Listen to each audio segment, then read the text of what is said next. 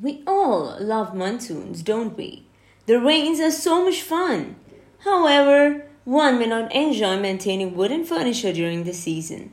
They get damaged easily when in contact with moisture. The damp season will have an ugly impact on the wooden stuff at home if not taken care of properly. Molds and pests love moisture too. Reduce the dampness inside to knock out these uninvited guests.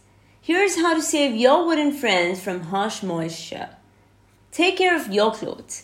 Don't let pests invade your closets and cupboards.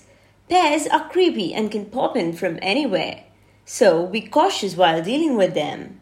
Naphthalene balls help rid these bugs quickly. You can use them to protect your clothes from these pesky bugs. Naphthalene balls are also a great moisture absorbent. Cloves camphor, and baking soda are excellent natural alternatives to naphthalene balls. One cannot bear losing their expensive wooden furniture to moisture.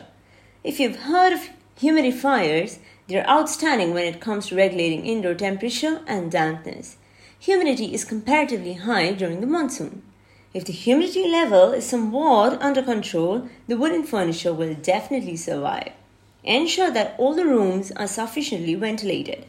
To shoot up the furniture's longevity, consider applying a coat or two of varnish or lacquer. Lacquer helps fill up the small pores, thus resisting dampness. The swelling due to moisture can also be prevented in this manner. The furniture often tends to absorb the cloth's moisture. Refrain from cleaning the wooden possessions with moist rags. Don't be so rough. A gentle scrubbing will do.